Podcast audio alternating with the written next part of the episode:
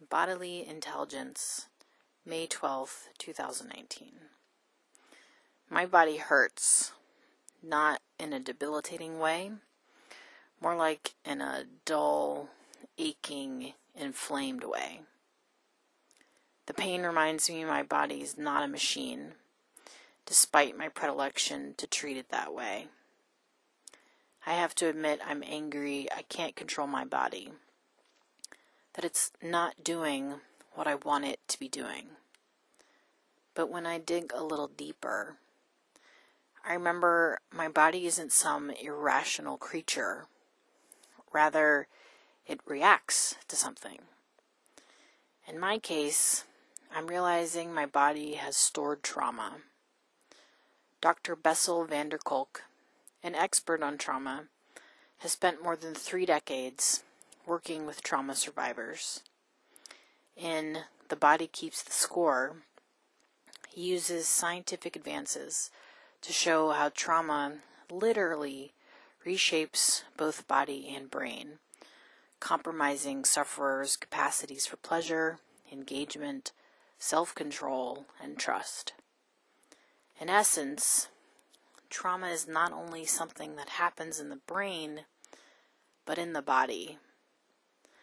I've spent many years unraveling trauma on a psychological level. I've read books, enlisted help from others, and engaged in practices such as EMDR to rewire my brain. What I haven't done as much, what I've largely ignored, is the physical component of stress and trauma. Don't get me wrong, I have a regular yoga practice and have seen energy medicine practitioners over the years. But it's obvious I need something more because I have a long list of foods I'm allergic to. And I keep adding to it. It's not realistic for me to spend the rest of my life avoiding certain things because if I eat something often enough, I become allergic to it. A friend of mine joked pretty soon all I'll be able to eat is protein water. There's a kernel of truth to her joke.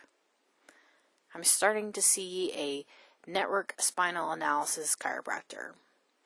It's a modality Tony Robbins said is one of the most powerful sources of transformation he's ever experienced.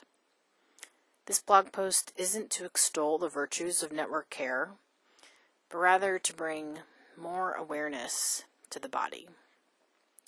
How often do we get pissed because our shoulder hurts, but neglect to ask why it hurts?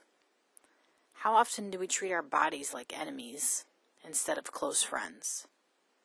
I'm absolutely guilty of this, but more so, I've been a bit naive, thinking I could experience some of the most stressful things possible, and that my body would not be impacted. I thought I could carry on as usual. Turns out I can't. My spiritual tradition emphasizes the divinity in all things, and that includes the body. It's my responsibility to treat my body as a sacred vessel, helping it to calm down and unwind from stress. Sometimes that means taking a bubble bath sometimes that means seeing a professional. I realize not everyone has the means to do so, but it is my sincerest wish that everyone has the opportunity to access that sort of care. I dream of a world where we all take care of our physical forms, a world where we recognize our bodies carry stress and trauma, a world where we help ourselves heal in body, mind, and spirit using modalities that work for us, a world where our society honors and values the lives and bodies of all of us. Another world is not only possible, it's probable.